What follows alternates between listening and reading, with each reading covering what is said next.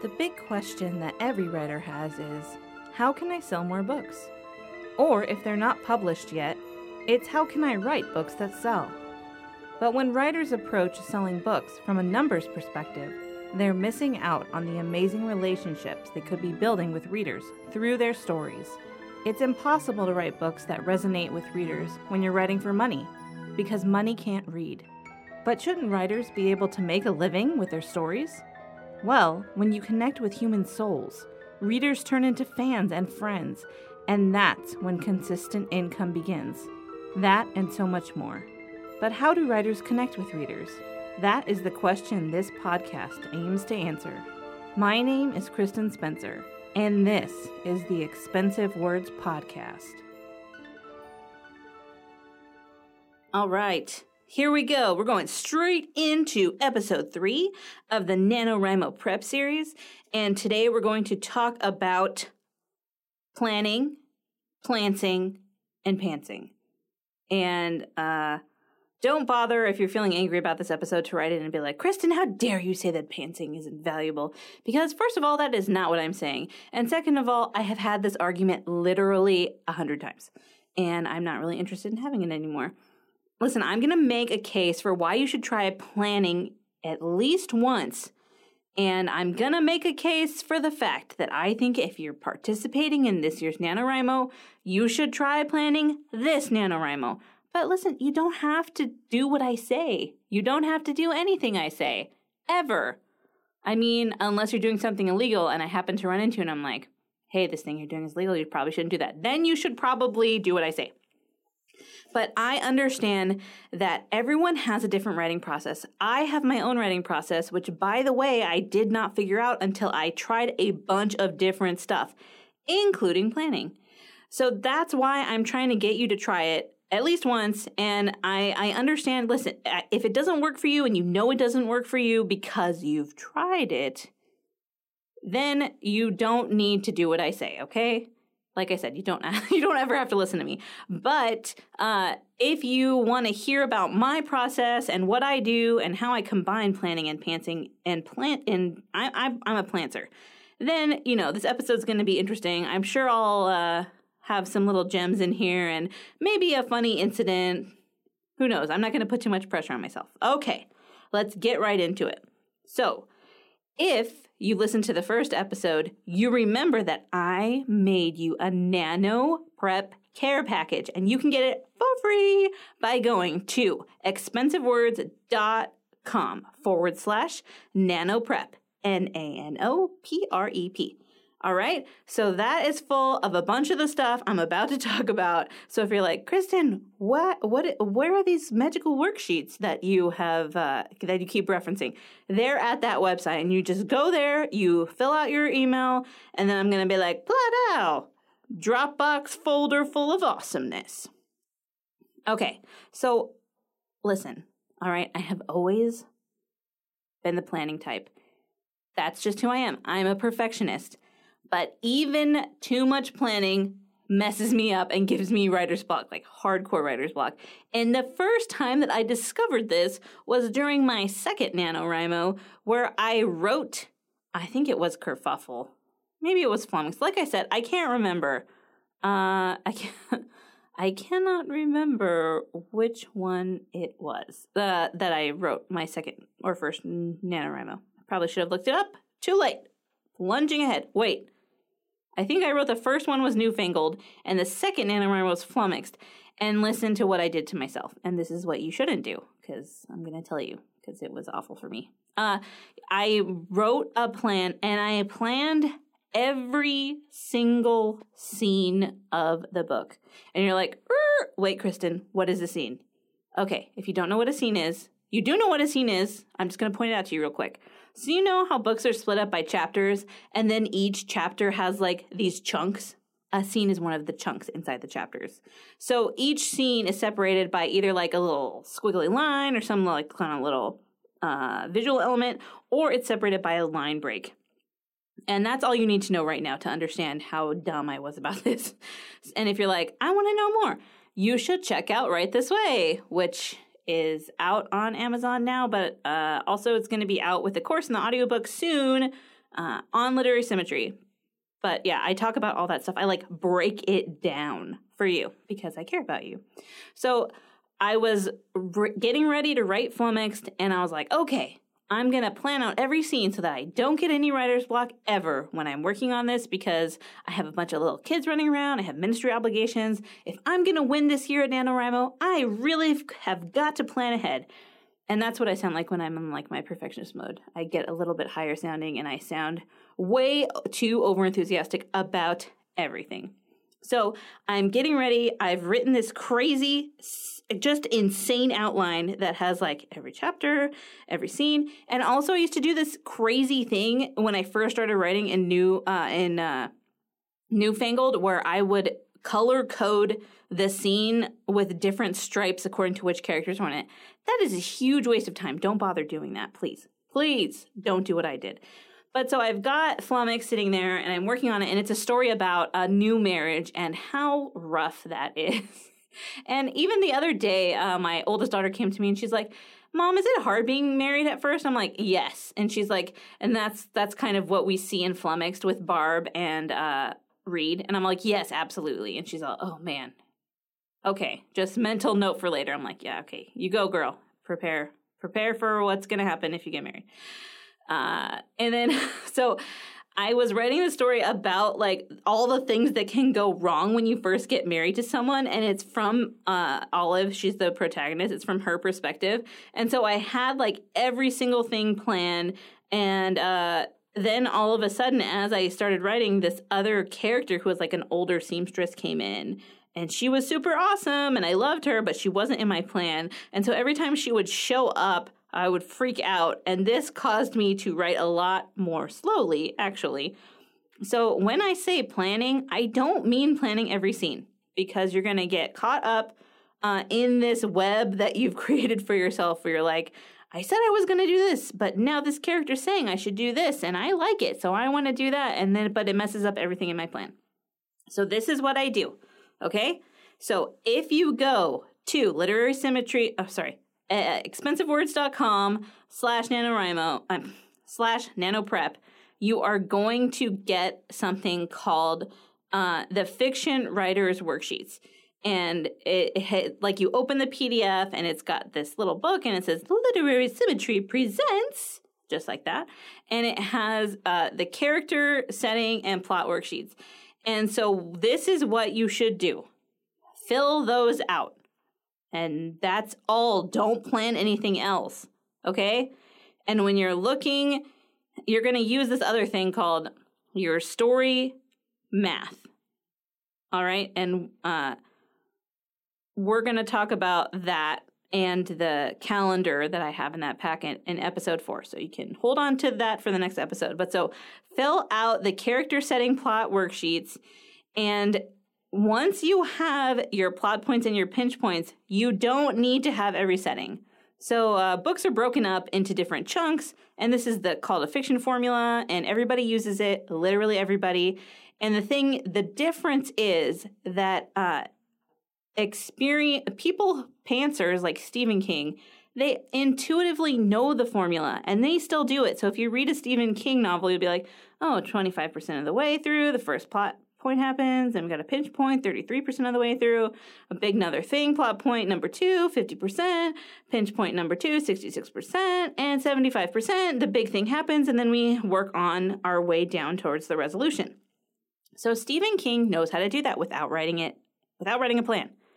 And there are some authors who can do that. I cannot. I have admitted this uh, multiple times in many formats audiobook, podcast, uh, the written word, blog post, right? I am not that good. I need some kind of plan. So that's why I call myself a planter because all I do is I plan out the big, the there's five, right? I plan out the big five things that have to happen in order for the book to get to the end. Okay. And then I have the ability to discover what's happening in between those things and what leads up to those things. So that's why I'm a planter because I leave elements for discovery as I'm writing because that's exciting to me. It keeps me going because then I also want to know what's going to happen in the story. Yes, I know the five big things that have to happen, but I don't know how exactly I'm going to get there. I also know, okay, my character needs to accomplish this throughout their character arc, which we talked about in the Writing 101 series, which is going to turn into a class really soon. So I'm excited about that. Uh, and so you do these different things, right? You have the big five things, but if you have nothing and you're just writing to figure out what's going to happen and you have no idea where your character's headed or where the plot's headed, that's almost as difficult to keep going with as if you have every scene planned. And that's what pantsing is supposed to be. And I have never found success writing that way. I don't personally know anyone who is a friend of mine that can write that way and uh, do that so well. My friend Jess kind of does it, but if I'm being honest, and I've told her this, she is a ridiculously talented writer. Jess, if you're listening to this, please finish your book so you can put it out. That's what I would tell her if I was meeting her in person for write ins, because we have done NaNoWriMo with each other uh, the past two years. And so, like, that's what I would be like, Jess, you have to finish. Um, but she considers herself a pantser, but she's not pantsing because she knows intuitively what big things are going to happen. And I could tell that from talking to her, but I didn't want to be like, no, you're not a pantser because I didn't really know her that well at that point. And uh, if she's listening to this, she's for sure laughing at me right now. But um, so she is not even a pantser, even though she says she is, because she knows what big things are going to happen. And that's what I would say is a plantser, which they've made this new term finally on NaNoWriMo for those of us who don't fall into the planner or the pantser camp. And the reason for the title pantser is you're writing by the seat of your pants. That's where that saying comes from, uh, where you just don't know what you're doing. But the thing is, like, you can't do anything well in life if you don't have any idea of what you're doing. Like, for example, I'm a cosplayer. Maybe you don't know that about me. Uh, and I really miss going to conventions. But um, I have an idea of what I want at the end whenever I start a new costume. I don't always know the techniques that I will need to learn along the way. Like last time, my husband had to learn leatherworking, which was intense, but also is a really cool skill to have for cosplaying. It might not be as cool of a skill for like everyday, all the other stuff, but for cosplaying, it's a really amazing skill to have because he was able to make my Han Solo host, holster to fit me perfectly. And uh, yeah, my costume was bomb. It was so good. I really miss dressing up. Okay, anyway, but so I have an idea of the th- like the thing I want at the end. And that's what you need to have when you're writing a story or making a costume or doing anything. Like when I sit down to cook, I'm not like, okay, I'm just gonna randomly grab things out of the refrigerator and make it into something. That's chopped, okay? That's every cook's worst nightmare. You can't be sure of a good end product when you have all this stuff. And listen, the point of NaNoWriMo is to finish your project. And I know that that sounds harsh and people are like, how dare you, Kristen? But listen, I didn't finish last year, okay? I admitted that in the previous episode. But that is the goal to get something that's just done. Like the first draft is done. Uh, a lot of times, what I do, what I wanted to do this year, but I couldn't manage it because of my time and all the stuff I'm doing. Um, but I normally preload the front of the book so that by the time I finish the end of NaNoWriMo, I'm done with the book. So, like, let's say I'm working on a 75,000 word project. I write the 25,000 words all the way up until November 1st, and then I write the last 50 in, uh, you know, it's going in order, of course, so that when I finish NaNoWriMo, I have finished the book because that's the point is to finish something. And uh, for a lot of people who've never finished a project, that's something you should really aspire to if you are participating in participating in NaNoWriMo uh, for the first time or third or fifth or whatever. If you haven't finished something, make it a plan to finish something this NaNoWriMo uh, and no, that doesn't necessarily ne- mean that you need to ditch the last project you were working on and start to- something totally fresh. But I will say this if you've been working on something for a long time and you're stuck, it's probably a good idea to do a different project for NaNoWriMo because you've grown as a writer, you've grown as a person, you might have outgrown that story without knowing it, and that's probably why you're having such a hard time with it. And starting something new will give you uh, that fresh, happy feeling at the beginning of November as you're starting your project. And that's something that I always loved.